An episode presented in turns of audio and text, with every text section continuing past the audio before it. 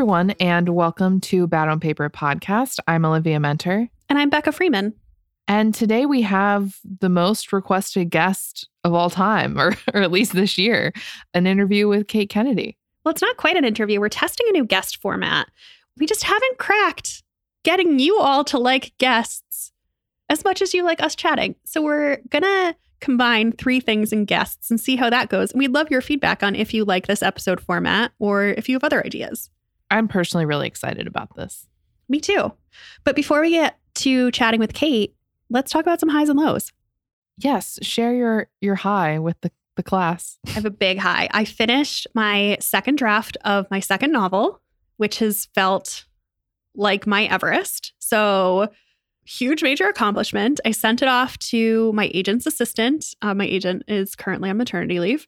And now I have two and a half weeks off while she reads it. And I am just living the temporary life of leisure. Although I was just saying to Olivia before we got on the Zoom that I haven't been able to relax yet. And I'm like, I'm wasting my own time. I'm doing stupid stuff. I'm like making Canva graphics. And I'm like, just fucking sit on your couch and read a book and relax, dumbass.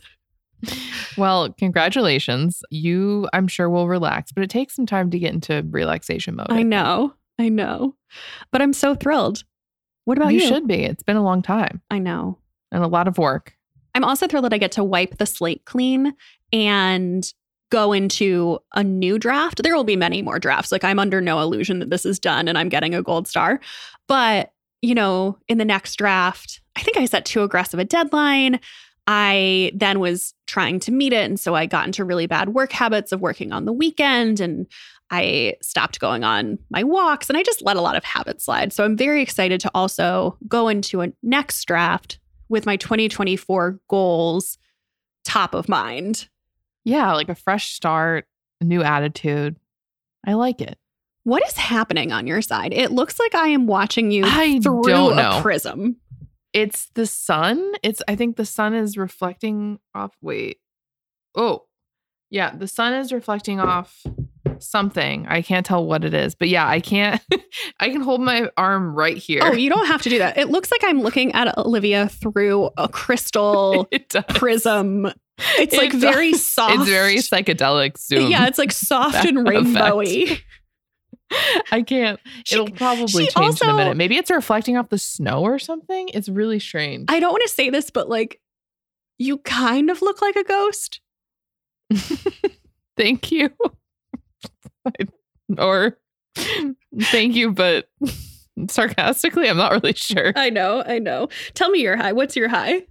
Uh, my high is that I have been cooking a lot lately, which was kind of like a sub goal of mine this year to just get back into the habit of making meals for myself for breakfast, lunch, and dinner.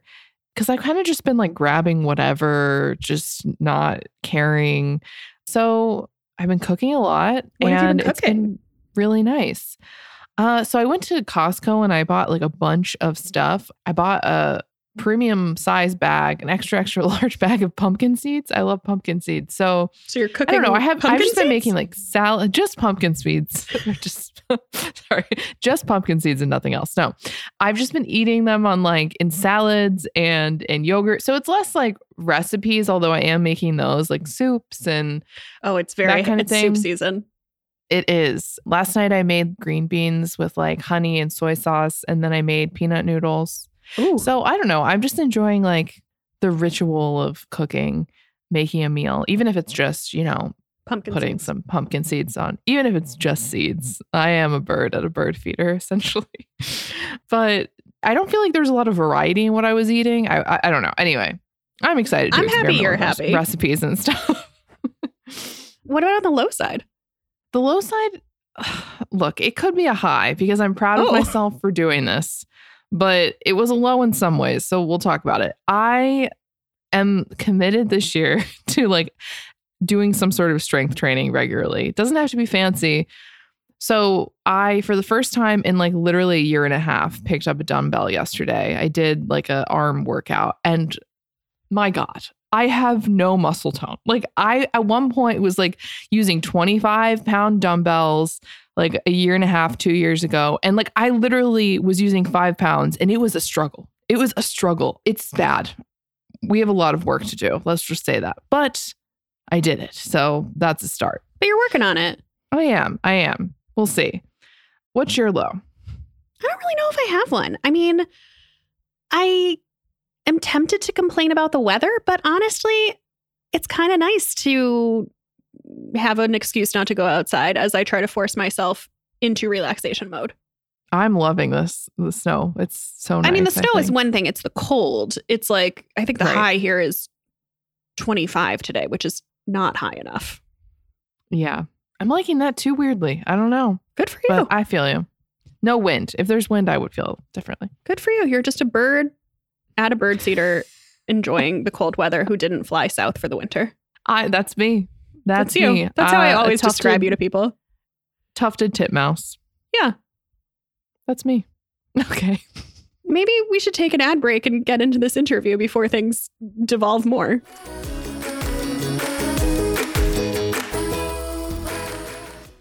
This episode is sponsored by Prose. I am still riding my January New Year energy high, but one thing I'm not keen on changing this year is my hair care routine.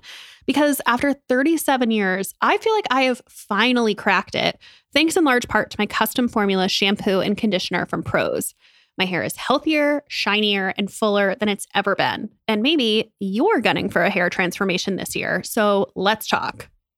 It all starts with their honestly very fun and in depth hair quiz.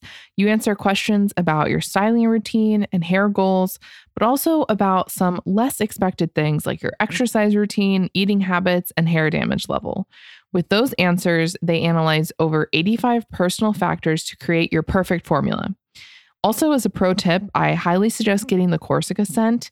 It's crafted with peonies and Anjou pears and makes every shower smell like a luxurious Italian spa experience. The other thing I love about Prose is that my hair has never gotten used to it, even after almost four years of using it. And I think that's in large part due to the review and refine feature. So after every order, you get to tell them how they did and make tiny tweaks to make your formula even better. And it's risk free. If you're not 100% positive Prose is the best hair care you've ever had, they'll take the products back, no questions asked. Custom made to order hair care from Prose has your name all over it.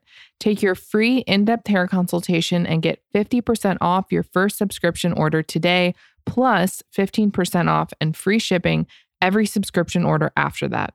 Go to prose.com slash BOP. That's P R O S E dot com slash BOP for your free in depth hair consultation and 50% off your first subscription order.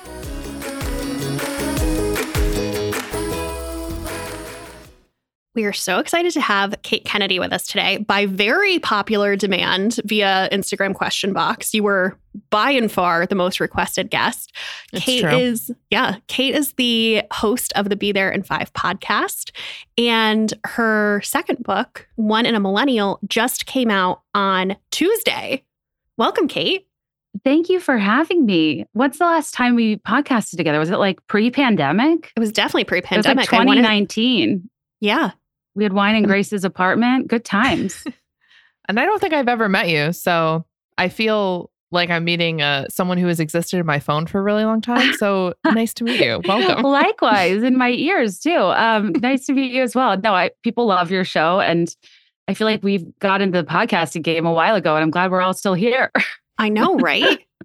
so you're our guinea pig today. We're testing a new guest format. And we asked you to bring three things to talk to us about today. And we don't know what they are. So you're going to surprise us. Do you want to hit Mhm. us with your first thing, Kate? Sure. This is a thing I think about a lot, but I don't know that I even have like a perspective on it. But I'm fascinated by TikTok micro trends in terms of aesthetics and how quickly they come and go. Mm. And, you know, there's stuff like clean girl aesthetic or, you know, coastal grandmother that will get popular that are just kind of hyper specific. But even like the derivatives of those trends are so funny to me because it's like, here's how you get cinnamon cookie butter makeup. And it's like, isn't that just brown eyeshadow? like, do we have to brand everything about our existence? Yeah. And um, on TikTok, I was laughing because there was somebody like when I'm scrolling, I genuinely have trouble discerning satire from like earnestness and talking about these aesthetics. And there's this one person on TikTok that I saw earlier today that was like, because now apparently eclectic grandpa is in, which that's apparently real. Oh. It's like sweater vests and I large think I'm ready for that. I I think thought that you were going to say mob wife, which is what I'm seeing and everywhere mob now. wife is the other one. And there's two things I find interesting. One is that we brand things in real time or, or in advance in ways that we didn't used to. Like trends used to just happen and then we label them later, like in hindsight. But now it's Mhm. almost like we're manufacturing these aesthetics in advance, which I think is interesting. And also, I just saw a person kind of poking at this trend and it made me laugh. She was like, you know, dark academia is out. This spring, it's all about bewildered mailman or normcore Pagliacci. and I was like, no, seriously, like that's what's happening. And I'm fascinated. do you feel inclined to keep up with these trends? Because I feel like at 37, I am at the point where I do feel like I keep up with music trends. I do feel like I keep up with pop culture in general, but I can look at what was it, cinnamon sugar eye, cinnamon cookie butter makeup. Obviously, cinnamon Becca. cookie butter makeup, and just be like, Where have you been? you know what? I'm gonna sit this one out. And yeah, it's just a brown eyeshadow. It's just like one swipe of eyeshadow. Not That's it. serious. I think that the best part about getting older is realizing that perhaps the coolest thing you could do is not worry about being cool. Yeah. Well, I feel like there's been a decline of personal style. Like I'm thinking of people, like I feel like in the early 2000s, even like actresses or, you know, fashion celebrities who had just like an ultra specific aesthetic. Like I'm thinking of like Lynn Yaeger or Grace Coddington or like these people who were just Mm. so outside of trends. Or And Diane that was Keaton cool. in a waist belt. Totally. Yeah. But like, does that exist today? I feel like I the trends are so just there's like a monoculture to it. And I think about Grace a lot in terms of like, and, and even Anna Wintour. Like Anna Wintour never stopped wearing statement necklaces, and we we really went the other direction for statement jewelry the past several years. And Grace was part of Vogue too, right? And it's like the people in the most inside that, that are so uh, influential in fashion almost see it for what it is, and like fleeting, meaningless trends where it's just better to craft a sense of personal style and uniform that you maintain. And I think that's kind of telling that the people that work in the industry don't even do the trends. But yeah, I don't know. I feel like I don't know if it's monoculture or like it's almost the opposite of what I feel like I did, which is avoid uniqueness at all costs. Like I just I was so uh, like with the bandwagon that I just was carbon copying things I saw like popular kids wearing. And now I think these aesthetics are about like doing pretty generic things, but almost branding them uniquely to like finagle some sense of distinction. Yeah, it's like I feel like it's all a branding thing because Yeah. even this past week, what I've seen is I forget the exact name, but they're calling like basically dirty blonde, like what most natural blondes hair color is, like that sort of dishwater blonde color, Mhm. aka me, that I've been Same. fighting against for like 15 years. They're calling it like old Hollywood blonde or something. It's like the Taylor oh, Swift how hair color right you now. are. Your roots grow out. It's fine. Like, do you know how much money I have spent trying to just be actually like blonde? And now I'm like, oh no, I could have just, I could have just leaned into it if I just branded it the right way. It's, Okay, ugh, I'm gonna put both ridiculous. of you on the spot.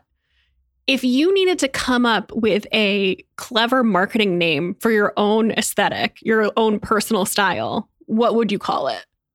I think of mine as grunge keynote speaker because Oh, I'm I always wearing a black top. I love a black turtleneck and I love a light wash denim like Steve Jobs. And the grunge piece just comes from like the knee holes. So Mhm. that's kind of my happy place. Like I feel put together in a black top and jeans, which is like the most generic uniform. But if there's like one hole in my jeans, I feel edgy. Okay. Okay. I feel like mine is like modern Amish woman. Like I, oh, yeah. I like, oh, that's good too. I, I like a puff sleeve, but like you're not going to catch me in like a lace up loafer as I'm imagining Mm, Amish wear. mhm. Like it's going to be a sneaker, a, Converse. Would you think? would Um, you say it's like urban cottage core? or like Yeah, that's better than that's better like than do modern. you Amish. identify with cottagecore i think cottagecore was one of the biggest waves of this trend of naming trends when hill house home first came on the scene and stuff I mean, I I want to identify with cottagecore. on the scale of cottagecore to mob wife, I'm way more cottagecore. I, mob wife is not even in hmm. my co- closet at all. There's no leather. It's not happening.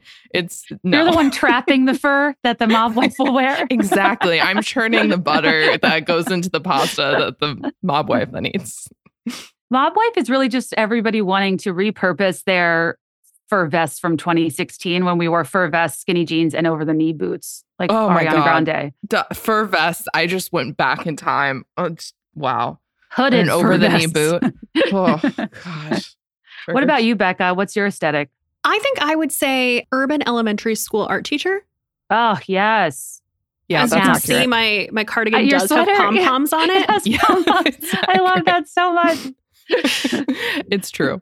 So That's I'm ready. If, if anyone wants to jump on the urban elementary school art teacher bandwagon, I am here to be the face of a trend. Just put it on TikTok. Well, you deleted TikTok. I TikTok. deleted but if- TikTok. If, you had TikTok, you could put it out there and you would start you a whole new deleted world. TikTok. I deleted it on the air last week because I'm trying to get my screen time down to something that has a three in front of it.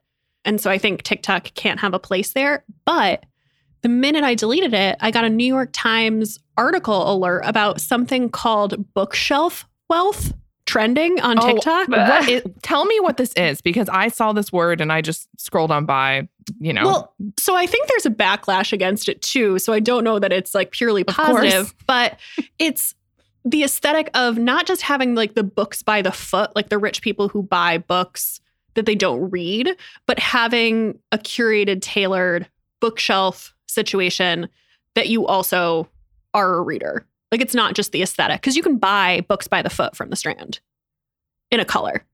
That's oh, wild. really? And Yeah, risky, so- by the way. Like, yeah so like a lot of i mean they do it for photo shoots and commercials and stuff but also some rich people will be like i only want white books and they'll just buy however many feet of white books It's the least relatable thing I can imagine spending money on in my life. Books always, yes, but like color coded? No, I no. Well, and it's like check your privilege. Are you able to afford movers much? That like when I think about Oh books by the yard, I'm like, oh my god, I'm a renter. Like I will move all the time, and the idea of schlepping books I don't even read or like that just choose It's- color. There's that's a heavy hobby. i think Heavy it's a homeowner scheme. it, it's definitely a homeowner It's a thing, homeowner. not Yeah. for renters Not not renter friendly. speaking of renters i dipped into the first few chapters of your book last night Mhm. i am absolutely loving it and can you give us the pitch for your book really quickly before i talk to you about renting versus owning yeah, absolutely. It's it's kind of at the intersection of two experiences, being a millennial and being a female. It's called One in a Millennial. For the generational piece, I wanted to kind of revisit pop culture and the zeitgeisty elements that make us a product of our time. And per the gender piece, I wanted to detail the way we engage with that media and that pop culture in real time and kind of reclaim experiences of our girlhood that were easily written off as like frivolous or unimportant. And I think they're just two identities, being a young woman and being a millennial, that are labeled as so many things. But I kind of wanted to excavate it from the inside and talk about how, like, I think that, you know, my verbal proficiency has a lot more to do with AOL Instant Messenger than like any so anything sophisticated I dabbled in, or like a lot of the places that I was told would rot my brain are some of my best life lessons. And I just kind of wanted to celebrate a lot of elements of and criticize a lot of elements of our culture growing up that I think shaped us and matter, but were easy to write off. what I loved so much was that the intro chapter is really kind of a defense of millennials and, Mhm. you know, against all of the bad press and, and kind of like, I feel like what was the headline about their trolls living in their parents' basement? And you're like, I'm, I would be so impressed if your parents had a basement. yeah, I was like, damn, a basement. That's awesome. Um, yeah, the insults of yesteryear are like our best case scenarios. And I think about that every time someone on TikTok tries to hard sell me that they live in a van by the river. I'm like, that used to Oh, not I be love ideal. that part because it's true. It's so true. We're trying to find silver linings, but yeah, millennials are so maligned. And, you know, it, it's kind of funny how in the mid to late 2010s, there was that clickbait trend of saying we ruined every major industry and economic sector, whether it was killing marmalade or paper napkins or diamonds or the entirety of the American dream. I'm sorry. Like, kind did of- marmalade deserve to live? It's kind of And gross also- and like chunky jam. Exactly. Do better, marmalade. It was on its way out. Let's be honest. I agree. It's not my fault that you can't make marmalade happen. We made Lady Marmalade happen, and that feels like enough.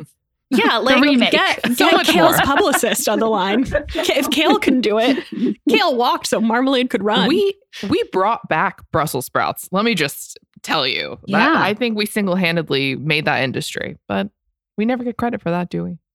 We really don't. Brussels sprouts were like the token food in the 90s that was like, ew, gross. I'm never eating those. And now, yeah, we're eating them as bar snacks. exactly. It was like liver and onions on Doug. oh yeah. Do you think lima beans are going to get a moment? I feel like that was the other disgusting food when I was a kid that you got threatened with. Hmm. That's interesting. I don't know that they have the versatility, Becca. I don't think I've had a lima bean as an adult. Maybe they just are bad. If I'm ever eating lima beans as a bar snack and it's like a buffalo wing and a lima bean, like I just I will be shocked. But who knows? Yeah, maybe do a wellness check.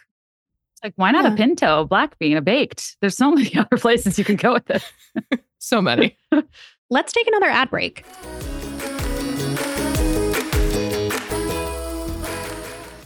I am so excited that we're working with Framebridge this year. I feel like our audience will appreciate this. I am going to let you in on the secret of one of my favorite gifts to give the really special people in my life. So it starts with going on Etsy and getting some custom digital art made. And I mean, you can get anything made, but in the past, I found sellers that can do renderings of a stack of a person's favorite books. Or last year, when Olivia was leaving Philly, I got her one with little matchbooks from some of her favorite local Philly stores and restaurants. And then you take that digital download and you upload it to FrameBridge and find the perfect custom frame. And for like these little art pieces, I love that they have fun colored frames. The one I got Olivia was like bright green. Like they have creative, funky ones too. It is truly my favorite personalized gift to give to somebody. And I can speak from experience. It's also very fun to receive. That gift that Becca gave me is one of my favorite things. And in fact, I'm still searching for the perfect place to put it in my home, but the green frame is perfection. And the great thing about FrameBridge is that they make it easy and affordable to custom frame just about anything. And I really do mean anything. They can also frame objects. Jake and I had the original key to our house framed. And I recently had a cocktail napkin frame from my brother's favorite dive bar from the time he lived in Alaska.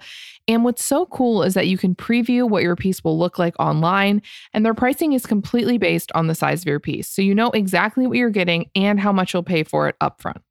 Also, they have a new feature that I think is genius. So, they just released four new layouts of their popular line of curated gallery walls.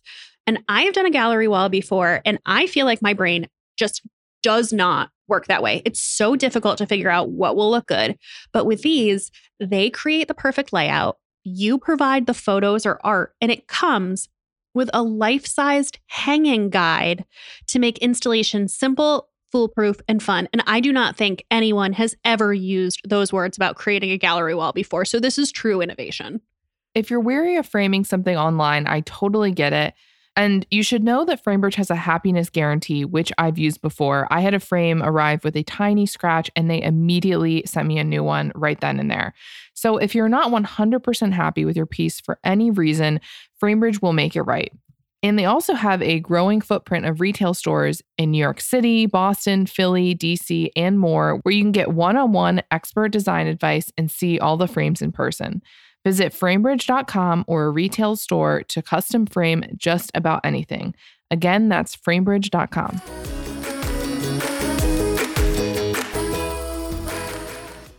All right, we've we've got off on a tangent a little bit, as is the way of your podcast. So I feel like it's on brand. But what's your second thing that you brought for us? oh, it was just a show that I binge watched over Christmas and then got a bunch of my listeners into. And now we just are all obsessed with it, but it's old. Well, it's from Is it? 2020. Welcome to I Plathville. Oh, yeah, I was hoping you brought this up. I'll I'm just see myself out. Sorry. I'm so no. It's Well, okay. Becca, I have never actually seen a full episode, but like I am like TLC proficient. Like I can talk about any TLC show in detail. Like I'm familiar with Barry. I know the Olivia and Ethan drama. yeah. Never seen a whole episode. I don't know how I'm actually absorbing the info, but I know. For the Anyway, I'm excited. out there, I can you give me you. the pitch for like what this show is? You know, the thing about TLC reality shows is they generally bum me out. You know, like Bravo, it's more like aspirational and glam. This TLC finds people that are like in kind of unfortunate circumstances, and I always feel weird about it.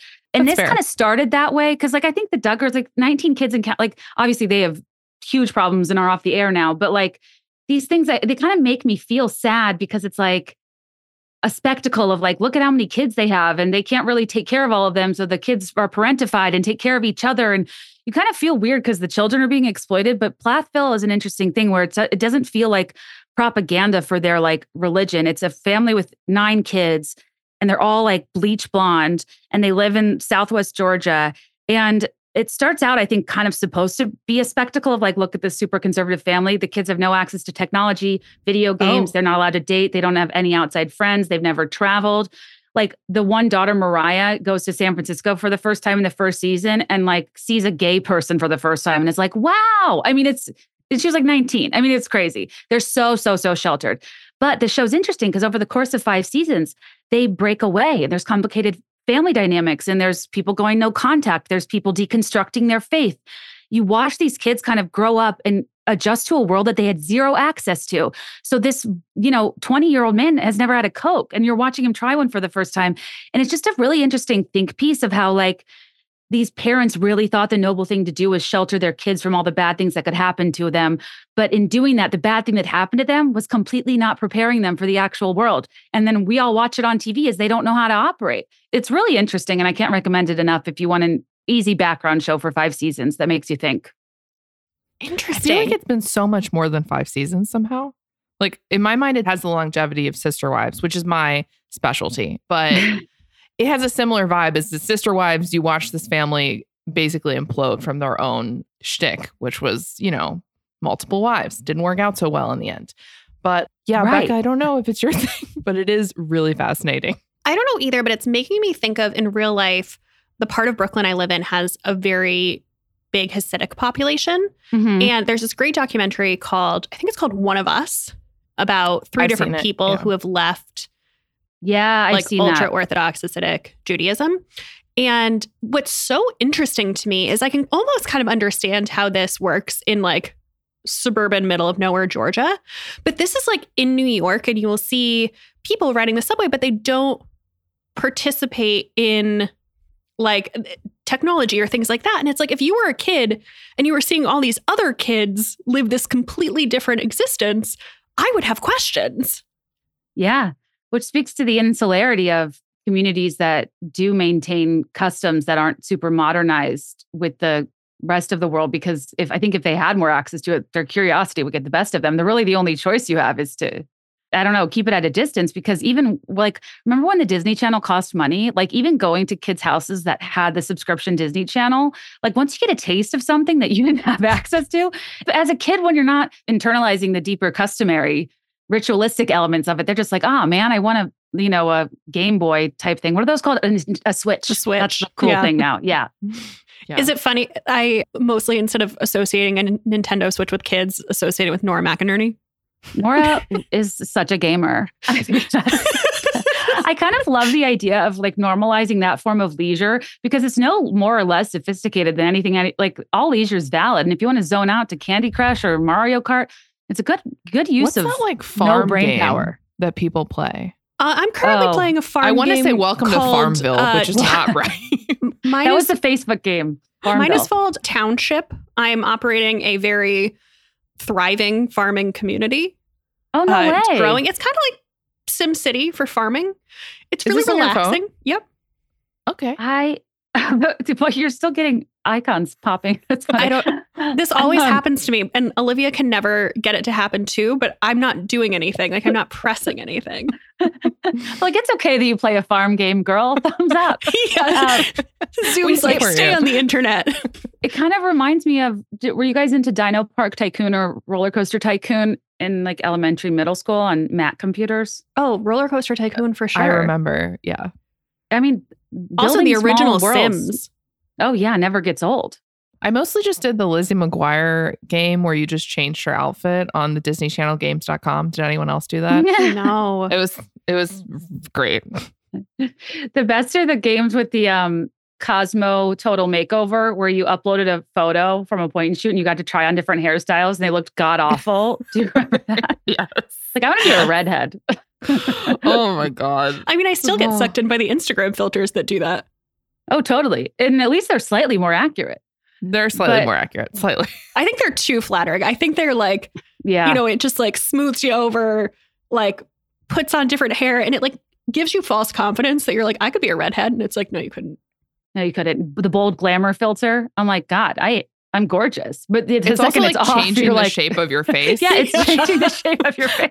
and I'm like, oh wow, I could do that with some eyeliner. It's like, no, you Yeah. couldn't. Like, you need a surgeon, Olivia. Truly. I know. All right, Kate, what is your third thing that you brought us? Well, you know, I don't know if you heard, I do have a book coming. I'm just kidding. I'm talking about it so much. Um, but yes, I have a book that was out on January 23rd called One in a Millennial, and it's a celebration and criticism of the female millennial zeitgeist. And I talk about a lot of different pockets of culture where I think that lessons were learned. And one of these for me, I think what's interesting about millennials is like we were, you know, we're a little behind and we were the first online. And I think it was a big undertaking to have to be the first to develop and curate our identities online. And we did it through AOL Instant Messenger. And we talk about social media like that was the first frontier. But actually, I was curating my existence on AIM for the better part of 12 years, from like 1997 to 2009. And it was a water cooler. And it, reflecting upon it, I was like, I honestly mostly used it to try to seduce boys I was too afraid to talk to in person or to passively aggressively communicate something via an away message. My third thing that I wanted to speak about, this is from my chapter, You've Got Mail, which I released on my podcast last week as a free audiobook chapter about AOL Instant Messenger, is like what I think is the ultimate hot girl behavior of like late 90s, early 2000s online, which is not to have an away message, but to go idle. It was kind of like early hustle culture. Kate, And I you were have such great- clear memories of like, but you also needed to make it so your screensaver didn't go on so you could see what Yes. happened when you went idle. Cor- bottom corner of the screen where like the start button is. And y- a hundred percent there was such an art to like the notifications and the i don't know it's like a it was just a game of dressage where i would you want to be away but so away that they think you've been gone from your house all day and like that's sending a message when you're grayed out. But yeah i used to look in the window that reflected off my computer to see if i had any windows blinking because that meant somebody i am'd you and I have a lot of memories of like notifications like that throughout life, whether it was when I had a Blackberry waiting for the red light to go off or even the anxiety I feel now waiting for news or whatever. I think there's something funny about those early days of like waiting with bated breath for your crush to sign on, for them to IM you, and then the art of figuring out how unavailable do I seem at this moment when I am just sitting here waiting to be IM'd. And I, you know, we've been doing that dance since the beginning. Kind of makes me laugh. It's oh my gosh, this is hitting so hard. And then also, I feel like by the time I was in high school, we had a specific second phone line for the internet. But when Mhm. it was like pure dial up AOL and you had to log off when your parents needed to use Ugh. the phone and then you you missed things.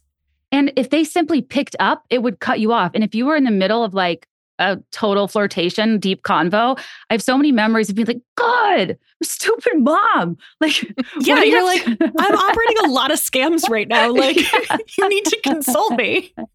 I know. I it would it really was its own universe. And it's just funny because I yes, we did have a more unplugged upbringing, but I did, did also clock a ton of time on the computer, maybe proportionate to the screen time of now, because it was so new, it was exciting. And I don't think our parents really understood what we could get up to on it. What was your first screen name? My first was Love Plum One because my dad made it and that's what he called me. I really experimented. Like I moonlit as Waffle 77 one weekend when I was eating a lot of waffle crisp. I tried to do crazy and cool, but you know how screen names With would get N? taken? So I spelled it K R A Z E N K E W L. Oh, I, Krasenkule, I- like it's an IKEA furniture piece. Like it's just it's not a real. It, it- it didn't make any sense, but you had to uh, you had to improvise with like Lil or Baby or XOXO to like get what you wanted because the real thing was always taken. Oh, now I'm remembering it was all like Lil Blondie 92 or whatever. Like every Was- single was that one. you, Olivia? Were you Lil Blondie? Oh no, 92? I I was Elefante 79. It made no sense and I kept it for my entire aim lifetime. I was like I am not going to be the cute version. I'm going to be the weird quirky one. It's, The it's elephant in the embarrassing room. really. I love that because part of the issue was we didn't understand the longevity of the brand we were establishing. Like when you Yep. signed up, you probably thought you'd have it for one year, but yeah, meanwhile you get to college and you're like, oh yeah, you can find me at Elephant Fonte 79. it's it's terrible. It's like why I admire people who have stuck with their blog names from like the early 2010s, like the cupcakes and cashmere of it all. Cupcakes, Oh. excuse me. Like it's just you had no idea that this was going to be a whole business, but just stick with it. I I respect it. What about you, Becca? What was your screen name? My first one was Angel81GRL. Totally. Probably Uh, got that's that is you were a cool girl. Now I know. Um, I don't know what the 81 was. I have no affinity towards that number. There were probably 80 Same other with Angel 79. GRLs. Yeah, they were like suggested. yeah. Um, and then at one point, I had Tiger Lily Oh, and some numbers, but I don't remember what the numbers are. You know, recently, like in the past year, I did you have a live journal? I didn't, but I would read other people's. I tried so hard to find and hack into my own live journal, but I can't figure out what screen name it's under. And I Mm. I think I also permanently deleted it like sometime around 2010. But I was in the way back machine trying to be like, okay, Tiger Lily, what are the numbers? Oh, oh, you couldn't remember. at all. totally. No. No. That is Lost interesting knowing you have a history of picking arbitrary numbers. So that and it's going to be even harder to figure out. Yeah, I have no idea. Could be anything. I really wish I could find like my old GeoCities site. I, I like Oh my and got- gosh. I got really into GeoCities or Angel Fire at a point. Me too. And I what, what is that? I've never heard of that. it was like the prototype of like It's like Squarespace of 1998. Like a way, Ah. easy way to build a hideous neon coded website with just like animations of like a thumbs up or star Mm-hmm. twinkling stars. It was uh, the only reason I did it was because there was a visible view count in a guest book and you like wanted your friends to sign it. I would die Huh. to know what what the content was on my GeoCity site. Right. Like what did we have to be talking about? What was I, just an had my expert in? Tumblr to fear coming back to life someday, which was entitled Wonderlust and such, which is horrifying. oh, See, my, I chef's kiss. I was slightly too that. old for to be embarrassing on Tumblr, so most of my Tumblr stuff is just retumbling other photos. hmm So it's not embarrassing. I think it still exists. My um favorite Tumblr story personally is that I went to a really Christian conservative high school and I went to college and I had a Tumblr and I like would repost gifs of like people making out or whatever. I don't know. And you know the anonymous thing on Tumblr where you could like write in a message? Yeah. I swear to God, I got a message my freshman year of college from the front office of my high school being like, hey, Olivia, just so you know, what you're posting is really inappropriate. And people here at Cambridge Christian still look up to you. And I was like, this ah. is absurd. And thank God I put it on my Facebook like what an was idiot because I was objectionable? like, what what was the, I think the was gifs of like people a making out, of course. Yeah, yeah, exactly. people can't make out under God, don't you know? and my Facebook memories now shows it to me. But what a weird time on the internet. Well, if you finish the book or feel like it, chapter four is called God Must Have Spent a Little Less Time on Me. And it is kind of about deconstructing my like experience in Christian high school youth groups and purity culture and that exact type of behavior. And I would love to hear your thoughts because it's not a part of everybody's millennial story, but like so much of that attitude was pervasive to millennials because of, you know, federally funded abstinence only education, the way purity Mhm. culture infiltrated dress codes. There was a lot of this attitude in secular spaces that was so shamey. And it's like, thank God you, you know, fled the nest, spread your wings on Tumblr. And it's rude of people to still hold you to that ridiculous high school standard. And and you probably felt a little ashamed, like you had done something wrong and you hadn't. Yeah, Ah, drive me exactly. nuts. I um I just got to that chapter actually, so I'm looking forward to reading it. But yeah, we had a weight training, W A I T. That's what they called it. Stop it. Wait. Stop it. Stop it. Stop it. I if I could throw something, I would. I hate that for True Love Waits. Oh, I have uh so many more so many more stories. But anyway, I'm extra excited now to read it. Weight training. Yeah. I mean, it, it's wordplay. Did you have a purity ring? Me? Yeah. No. Okay. Just wondering. I didn't either. My parents were Catholic, so it's like they weren't like that brand, but I went to a evangelical school. So I had a very interesting religious vibe going on, but no purity ring. No, I just feel like the Jonas Brothers were hawking that really hard at one point. I Yeah. loved that they had one because I was a Jonas Brothers person in middle school or high school or whatever. But no, not me. My theory is that Disney really promoted the purity adjacent stars and or encourage the wearing and hawking of those rings because it was kind of that popularity was kind of at the peak of raunch culture and like the tabloid world. And i really think disney was creepily capitalizing on anti-sex the way other people were capitalizing on sex.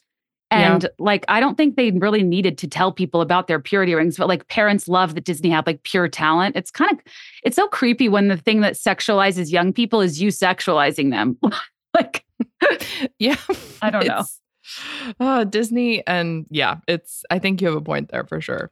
I mean, it's also, I feel like Disney's better about this in some other places, but it's also so creepy because in so many cases, it's like grown ass adults playing teenagers right versus I do feel like most of the Disney stars were actual teenagers as opposed to, you know, some like 28 year old guy. Like the guy on um Never Have I Ever is like in fully in his 30s. oh yeah he's like that shocked me yeah. He, yeah, I googled it the other day. I was like, oh my, what, oh, oh, this is why no one I went to high school with looked like this. Like, right Because he's like He's a adult. 35 year old man. well now because of the sephora teens and stuff people are skipping their awkward phases altogether i mean Yeah, young people just look a little older now too than i think they used to or maybe every generation says that but i just feel like i'm not seeing a lot of tween-aged kids with like expanders and orthodontia and like wearing umbros or you know where like, I is just the feel like- acne? That's my where's question. the acne well they have Where skincare are the routines. pimples? I had Proactiv. Same. and it didn't help. Kate, you have been such a fantastic guest. Can you please give everyone the lowdown on where they can get your book, where they can find more of you on the internet if they do not already listen to your podcast and follow you on social media?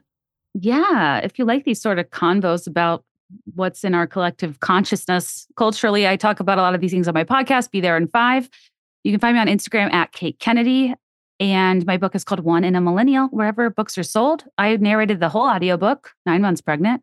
And uh, you can catch a chapter of it about AOL Instant Messenger on my podcast, Be There in Five.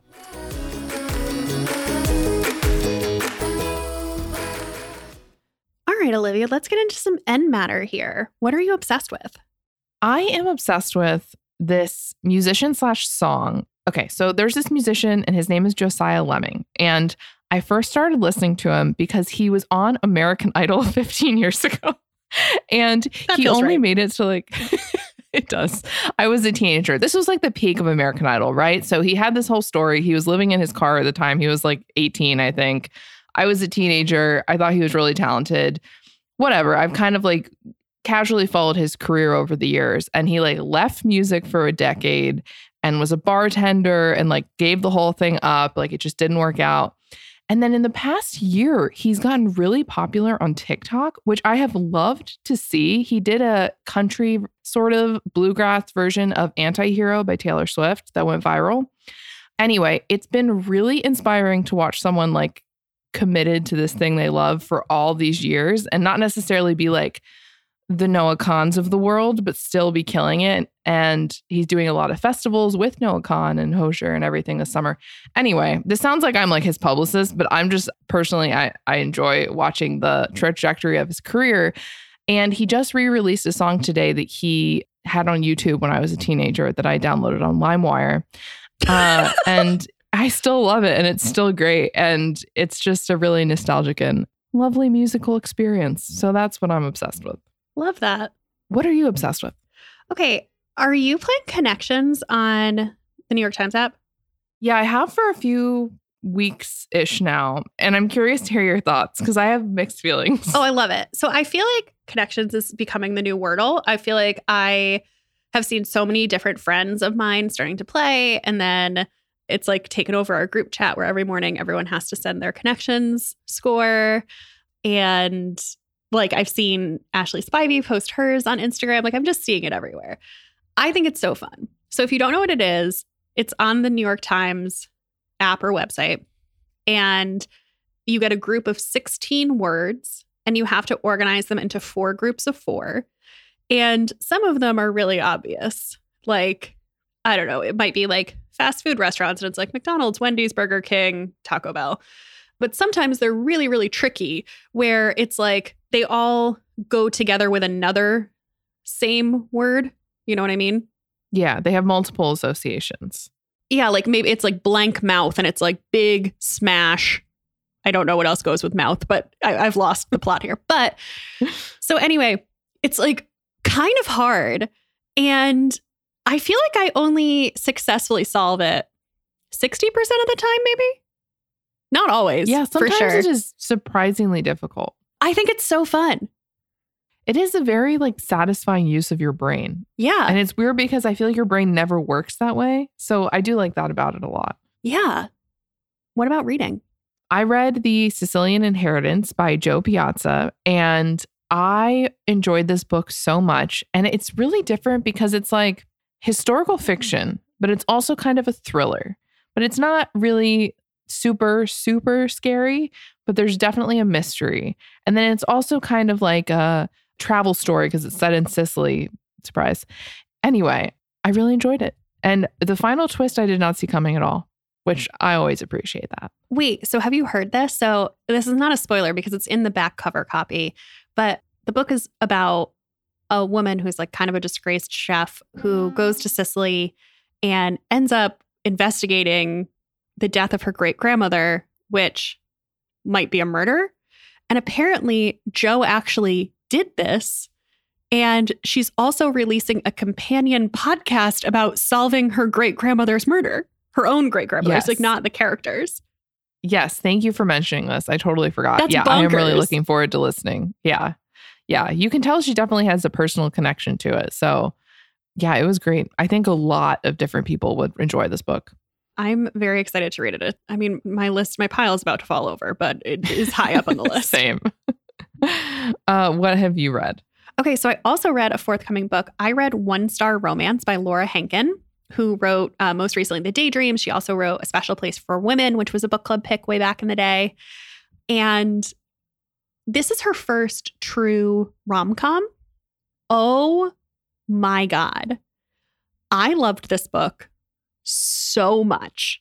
So it is also based on a true story that Laura was a bridesmaid in a wedding and had to walk down the aisle with a guy who gave her book a one star review, which also Incredible premise. incredible premise, which also happens in this novel. So it's an enemies to lovers romance about these two people who are connected through their best friends who are married, who keep running into each other at their friends' life events and just really getting off on the wrong foot. it sounds so good. It's so good. It's also so funny to me, and I think you will find this so funny too, that the main character in it is at one point in the book, she's a debut novelist, and the way she's talking about her Goodreads reviews and like checking things online and how she's thinking about how successful she'll be or jealous of other people, it is so real. I can't wait to read this one. It's so fun. But if none of those appeal to you, we also have our January book club coming up next week. And we are reading 4,000 Weeks Time Management for Mortals, which I just finished and I enjoyed so much. I highlighted the shit out of it. It sounds really self helpy, like it's a time management book, but it's almost kind of an anti time management book about how capitalism and modern technology makes getting everything done impossible. And, you know, you only have one wild and precious life. So you better make the most of it instead of just checking off things on your to do list. So Join us. join us. And you can also join us in the Facebook group. It's under Bad on Paper Podcast or in our Geneva group, also under Bad on Paper Podcast, or on Instagram, which you guessed it is also Bad on Paper Podcast. And I am on Instagram at Olivia Muenter. And I'm on Instagram at Becca M. Freeman. And my silly little side project is Famous People Reading. People is spelled PPL. And as the name implies, I'm just telling you what famous people are reading.